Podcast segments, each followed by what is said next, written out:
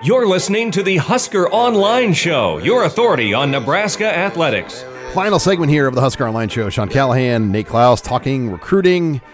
This segment of the Husker Online Show is brought to you by our friends at Kugler Vision uh, in Omaha. Nate Clouse, tell them the latest and greatest news going on with your good friends at Kugler Vision. Well, yeah, Kugler Vision, uh, you know, it's over 600 five star reviews. And one of the latest patients, John, uh, says, I see more vividly. I can see my monitor at work without glasses. I see way better at night, and my first sunset was amazing. The colors were beautiful. I truly felt like a VIP here, and and his sentiments line up with mine. I mean, that was one of the first things I noticed with my vision correction was just how vivid the colors were. Uh, I could actually see the leaves on trees. Uh, it wasn't just about being able to to read better or, or, or see better. It was is the colors and being able to see at night. The whole package was great. Uh, I encourage encourage you to go to kuglervision.com to see how they can help you. All right, we're back here on the show. Nate, talking recruiting, and you know, not a lot going on. Some junior days will be coming up for Nebraska um, in March, but I wanted to go down this road. Um, the one-time transfer thing that's being proposed, and you're seeing this right now. Um, you know, a very, very talented um, linebacker from North Dakota State, from Kansas City. What's his name? Jabril Cox. Jabril Cox, a guy that you covered and watched very well, is going to grad transfer from North Dakota State. Um, looks like he's going to go to a high profile, probably maybe SEC type place or you know one of the best in the country. Um, but if the NCAA lifts the rule where transfers at the Division One level don't have to sit out, you get a free one time deal. I mean, don't you get the sense that this is going to become the norm, where you know the best players at FCS are going to be kind of poked and poached to go up to the highest level to help their pro stock and um, it's really going to change, I think, the face of probably FCS football forever.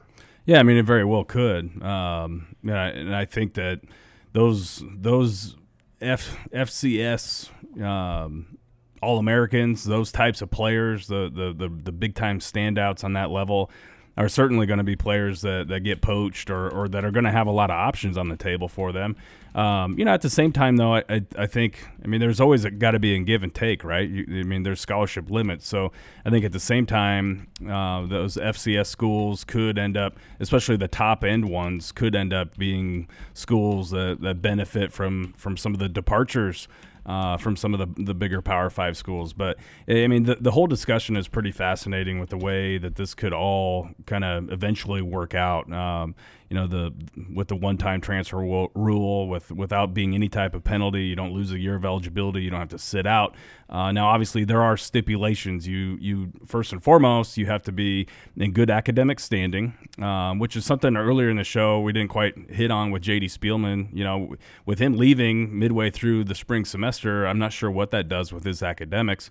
Uh, but you, but you have to be in good academic standing. You have to uh, you cannot be suspended by your team um, you you uh, you have to get a release from your team. So. Um, you know, and, and that's kind of a dirty game that most most schools don't want to go down. But if they feel like they're being poached, um, or that, that other teams are kind of uh, operating unfairly, they don't necessarily have to re- release that player uh, if they don't want to. Yeah, that that's what's going to be interesting because all these Power Five programs, particularly Big Ten, SECs, and the Oklahomas and the Texases and the Clemsons of the world, they have such additional bodies on their staff that you could almost have like a internal FCS scouting staff. Like, all right, who are some FCF guy, FCS guys that we can keep on our radar and maybe tamper with, or at least put a feeler out to the high school coach or somebody without crossing a line? Because um, that is the fear to me with this one-time transfer rule you know, like a couple years ago, South Dakota State had a, a, tight end that got drafted, a really good tight end. And I mean, what what would stop like a Nebraska or Wisconsin or an Iowa from saying, hey, you know what, we produce NFL tight ends at, at Iowa. Why don't you come down and play for us, and and we'll we'll make you more money and get you ready um, in a real system for the next level, and you'll play against better players. Um, so I, I don't know why the NCAA is you know really wanting to go down this right route. I mean, the theory out there is the name, image, and likeness thing. They don't want that to happen. So this is kind of like a horse trade. All right, we're not going to let the name, image, and likeness happen, but we will now allow one-time transfers. And it, it feels to me like they're trying to trade that off for the other. Yeah, um, that, I mean that could be the, the there's somewhat of a trade. I, to me, it feels like they you know, and I don't know. Um, I could be out of out of line by saying this, but I don't know how much the NCAA truly does care about the student athletes. Uh, they're making so much money that uh, that I think sometimes they are going to do and say things to make it seem like they care about the student athletes. So by saying, "Hey, look, we're going to allow, we're going to give you a one-time transfer free of penalty," um, you know that that makes it look like they care about the the student athlete. And and I mean, if it passes and it goes through, then yeah, that's that's a win for the student athlete. But um, you know, I agree. I mean, it's there's a little bit of a slippery slope here. There's going to have to be some some rules put in place and uh, or eventually because anytime you have a big sweeping uh, deal like this uh, you know where where there's new legislation whether it is with uh, the one-time transfer with an, with the name image and likeness there's always unintended consequences that happen um, that you have to follow up and, and try to shore up because there's going to be the schools and the people out there that find the loopholes and really exploit that for their benefit. Well, the other thing too, they're going to have to revisit if this does come uh, uh, to to pass is the 25 man rule, uh, meaning yeah. today a transfer counts on your 25 man um, scholarship list. Well, if these new rules come into play, it's going to just take away scholarship opportunities from high school kids because you're going to probably be more aggressive on transfers than you were before, knowing that transfers can play immediately.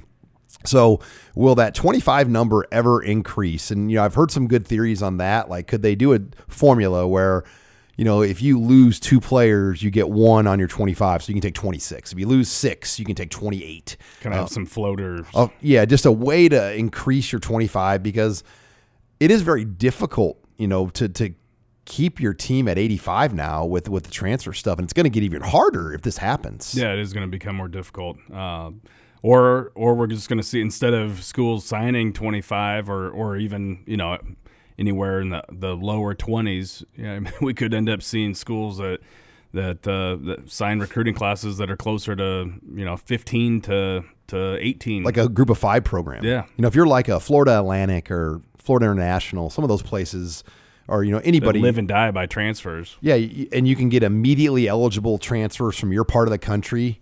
All of a sudden, those those teams could probably really benefit off this new rule, um, especially if they can hold back spots. And if yeah. you're even like a Rutgers or a lower a lower tier team, I mean, they could actually really win off this transfer rule too. Mm-hmm. Yeah, I mean, there's so many different angles and, and layers to this thing that Eh, it's it's going to be interesting to see how it plays out and and maybe the biggest or the most interesting thing is how fast does this go into action because everything I've read April. and well yeah I mean everything that that I've read and seen so far is is that this is this is happening and it's happening pretty pretty quick um, it's it was being voted on in April, uh, but when it actually goes into action, I mean, is it going to be immediately if it passes that it's immediately uh, available to for athletes to do? Now, remember the four game um, or the transfer portal thing didn't go into effect until October first. Yeah.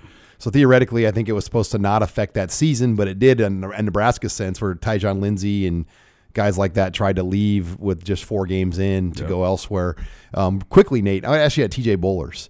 Um, you know, uh, there was a time where it felt like Nebraska was a team to beat. He went to Wisconsin or had some really, really glowing things to say about Wisconsin. What's your feel right now on TJ Bollers? well, point? I mean, I don't know if Nebraska's ever been the team to beat. I think they've been as good as tied with Wisconsin. I think the I think the Badgers have always been kind of the the leader or or in that upper group, um, you know, along with Nebraska. But I think right now it's definitely the Badgers are, are the team to beat. Uh, the the last visit he he's I mean he raved about the last visit, calling Madison the you know by far and away the best college town in America, uh, saying that uh, you know that the visit to Madison was kind of the missing piece to his recruitment. Um, and, and on and on and on. I mean, he I'm, when I'm saying he had glowing things to say, I mean he really he really kind of blew it out of the water. So um, yeah, I think the Badgers are by far and away the the team to beat right now. But you know, how does he how does he handle the rest of his recruitment? Because he has stayed pretty consistent in saying that he's going to take all of his visits. Um, one of those official visits is going to be to Nebraska. Um, you know, and, and, and you know, one will be to, to Wisconsin, one will be to Cal. Um, one interesting enough, uh, interestingly enough, is, is going to be the Army, um, and I'm drawing a blank on on that uh, on the fifth one. But uh, he's he's said that he's going to take all those trips, and, and, it'll more than likely be a late June uh, decision. So if he if he stays true to that, you know, Nebraska still has some time to make up some ground here, but uh, it's definitely not going to be easy. Maybe the biggest loser in this whole bunch is Iowa, though. I mean, because you're talking about one of the top players in the state, one of the top overall outside linebackers in the country, uh, who lives, you know, 10 minutes from Iowa City, who's a, a, Hawkeye legacy, is not even taking an official visit to your school, is not considering you as one of his top five choices. Well, lots to keep tabs on. Spring practice starts Monday. Uh, Nebraska baseball as well this weekend. Home opener should have beautiful weather at Haymarket Park. Four games with Columbia. So make sure you're logged on to huskeronline.com as we'll keep you up to date on everything. Thanks again for joining us this week on Husker Online, your authority on Nebraska athletics.